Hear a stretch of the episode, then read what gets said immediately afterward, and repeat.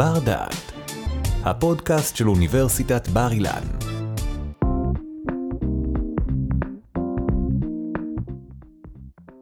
שלום, ברוכים וברוכות הבאות לבר דעת. מכירים את זה שאתם גוללים בפייסבוק, רואים התכתבות ארוכה עם המון תגובות באיזשהו פוסט, וחלק מהאנשים כותבים דברים כמו, אני לא מומחה, אבל... או אני לא מכירה, אני לא בטוחה בפרטי הסיפור, אבל בטוח שאותו אדם לא היה תמים. האם זה גורם לכם לחשוב, וואלה, מדובר על בן אדם שיודע על מה הוא מדבר. אולי כדאי שאני אקשיב לדעתו, או שלחילופין, תפקפקו במומחיות שהוא מנסה להציג ברשת. אולי תבדקו את הרקורד שלו, ורק אז תחליטו האם להקשיב או וואלה, דווקא לא. מי שבודקת את השאלה הזו היא טל חן, דוקטורנטית מהמחלקה לתרגום וחקר התרגום, שכותבת את הדוקטורט שלה בהנחייתה של פרופסור אלדה ויצמן. טל היא חוקרת שיח במחלקה לתרגום והיא בודקת איך דוברים ממצבים את עצמם כמומחים בשיח. היא עשתה את זה דרך עמוד הפייסבוק של משטרת ישראל. אנחנו ננסה להבין היום איך כל הדברים האלה מתגבשים לכדי מחקר ומה אנחנו מבינות מזה. אז היי טל. היי שי, מה נשמע? המחקר שלך היה דרך עמוד הפייסבוק של משטרת ישראל. מה הקשר שלך למשטרה? זה נראה לי משהו ממש כזה לא טריוויאלי ללכת ולבדוק דווקא את עמוד הפייסבוק הזה. כן, האמת היא שהקשר האישי שלי עם המשטרה מסתכם באיזה דוח תנועה ובתחפושת פורים של הבן שלי כשהוא היה קטן. אה, אבל הקשר האקדמי שלי עם המשטרה, הוא קורה כי עמוד הפייסבוק של המשטרה משרת אותי במחקר שלי. אני חוקרת שיח, ודבר ראשון שאני רוצה לעשות זה להתקרב לשיח דבור, ספונטני, ושיח בתגוביות, תגובות מקוונות, הוא נחשב שיח טבעי וספונטני, שהוא לא ערוך בכלל, בטח שלא על ידי אה, עורך רשמי, והוא גם מעורר תגובות נוספות ויוצר דיון. אה, ומסקרן אותי מאוד לבדוק מה דוברים אומרים. עמוד הפייסבוק של המשטרה הוא מציג נושאים שונים. זה לא אה, פוליטיקה, רק ביבי, רק לא ביבי, זה לא רק טבעונות. יש הרבה נושאים שאפשר לבדוק שם.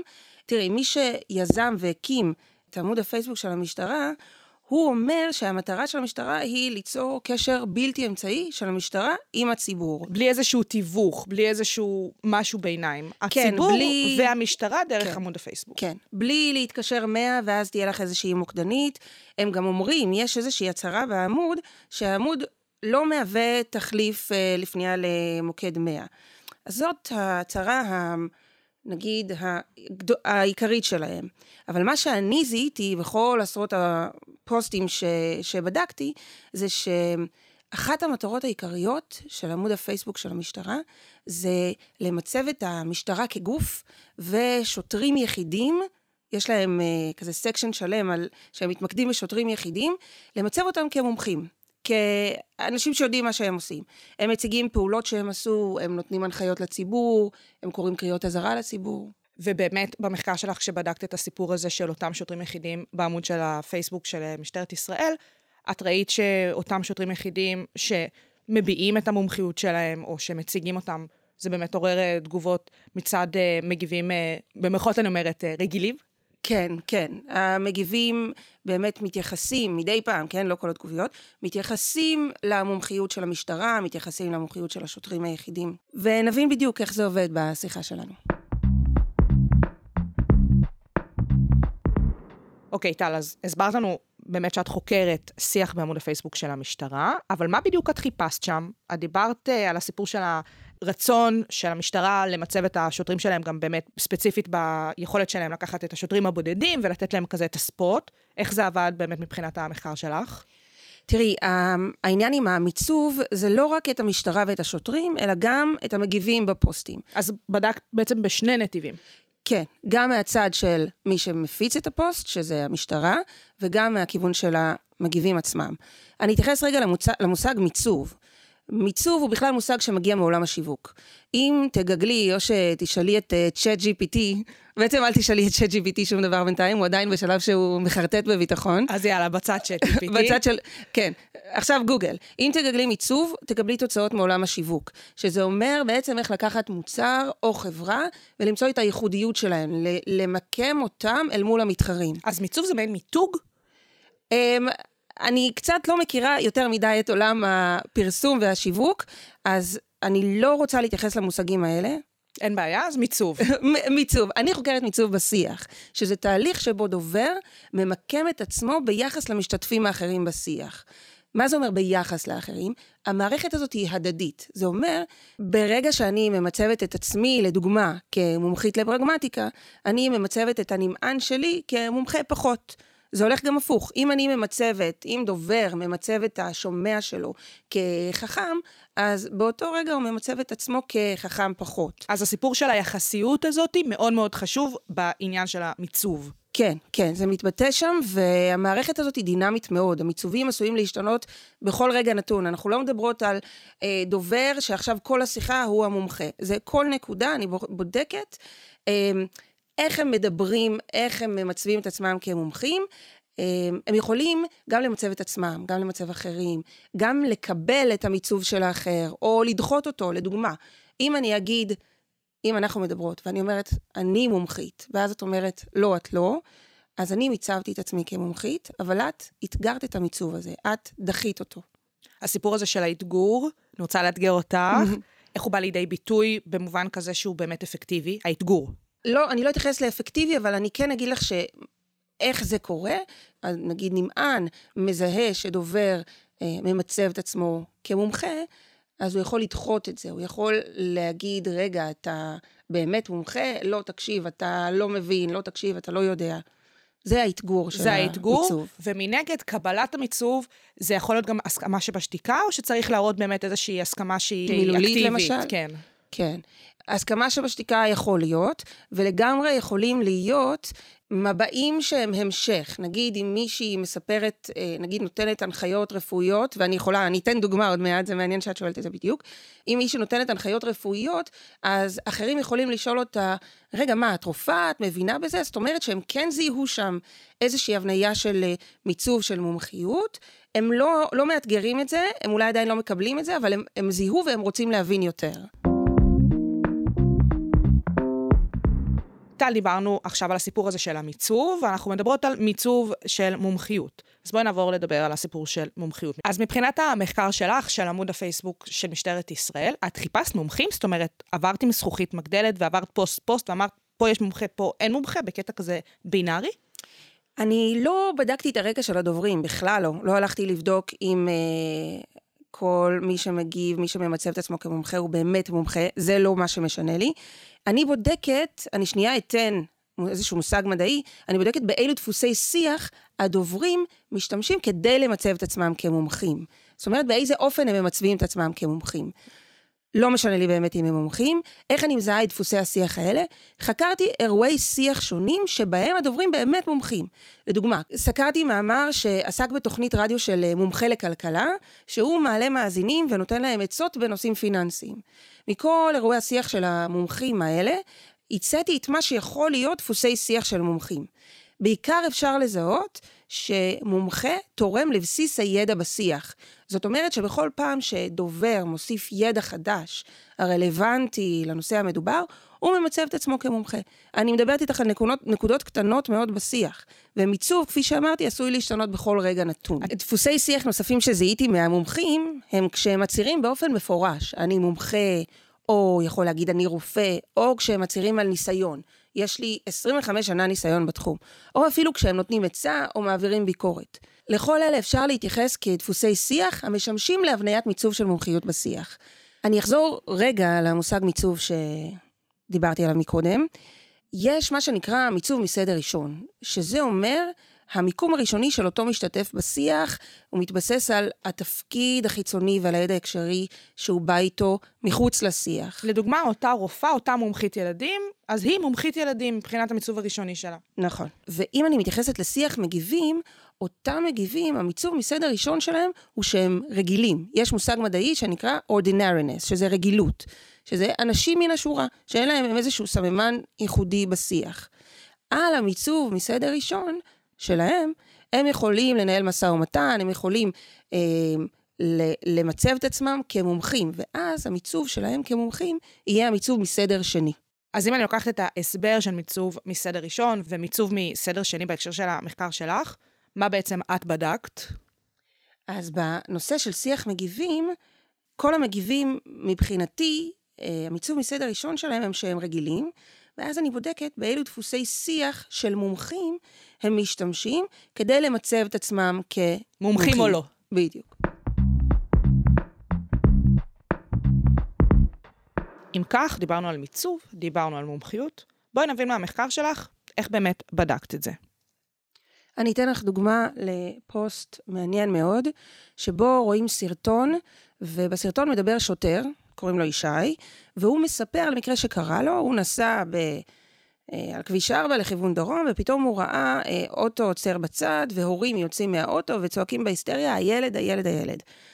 הוא עצר אה, לראות מה הם צריכים, והוא ראה במושב האחורי ילד שמשתנק ולא מצליח לנשום.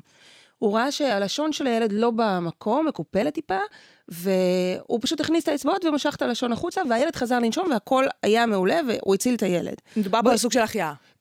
כן, בואי תראי, תשמעי מה הוא אמר. ראיתי שהלשון ככה לא במקום שלה, טיפה מקופלת אחורה. הבנתי מיד שזה מה ש... שמפריע.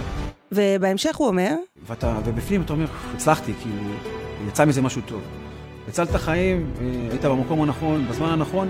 עכשיו, כשהשוטר ישי אומר, הבנתי מיד שזה מה שמפריע, הוא ממצב את עצמו כמומחה לסיטואציה. הוא יודע עכשיו מה הדבר הנכון שצריך לעשות.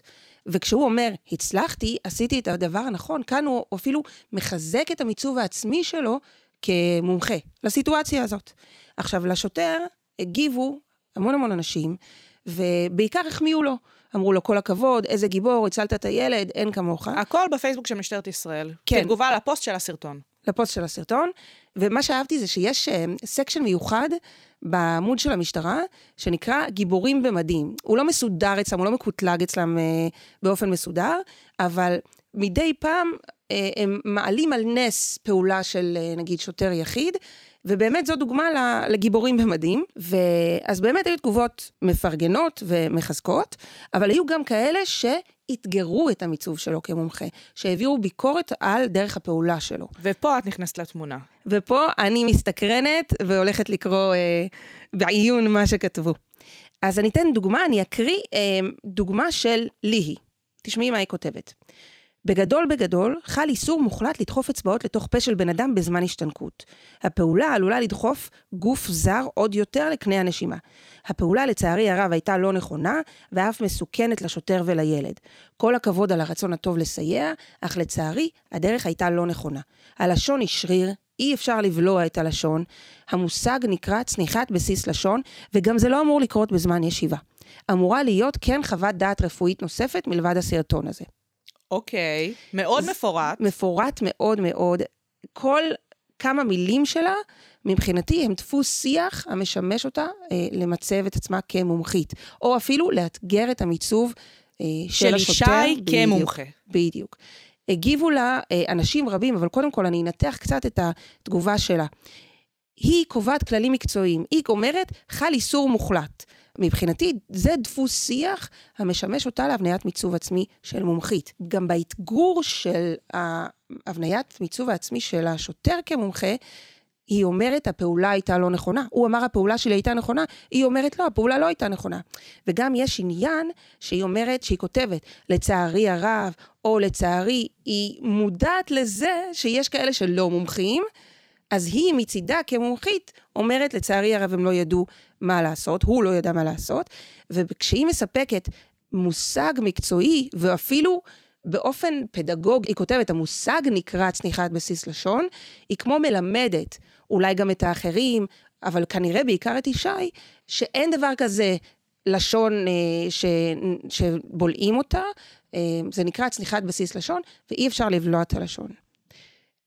לי הגיבו מגיבים רבים, וזה גם יפה מאוד, זה אני רואה שקורה הרבה בעמוד של המשטרה, יש ממש שיחות מפורטות ועמוקות.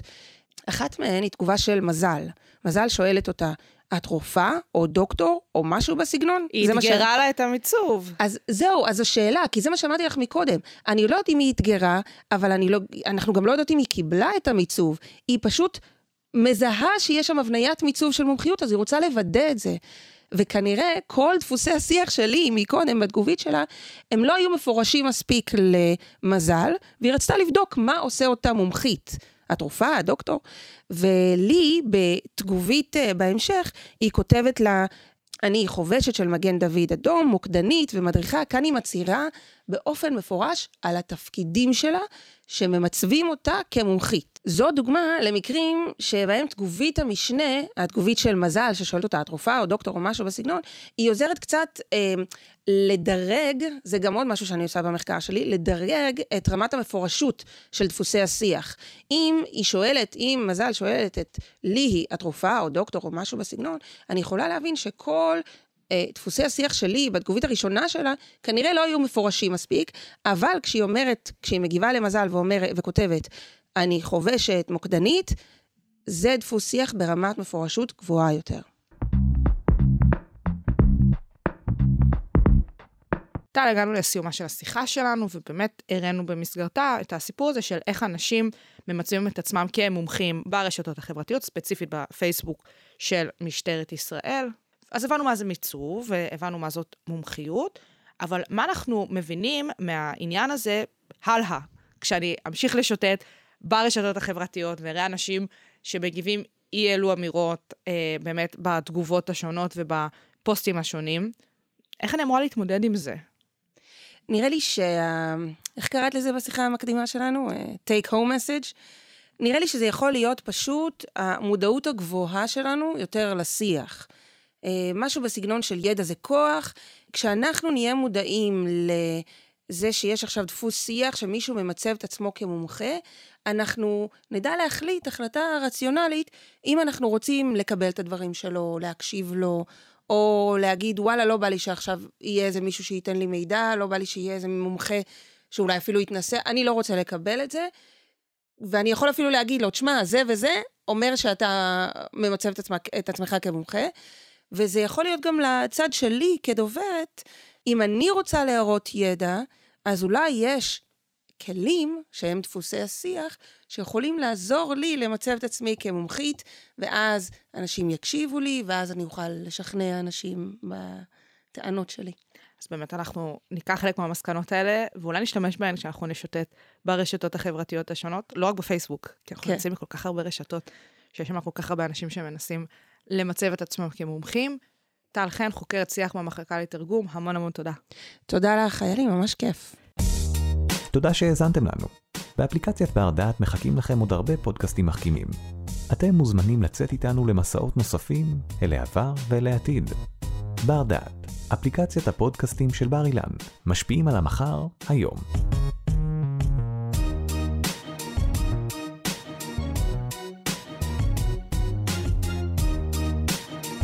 ערכה והפיקה שי קלוט. תודה על ההאזנה.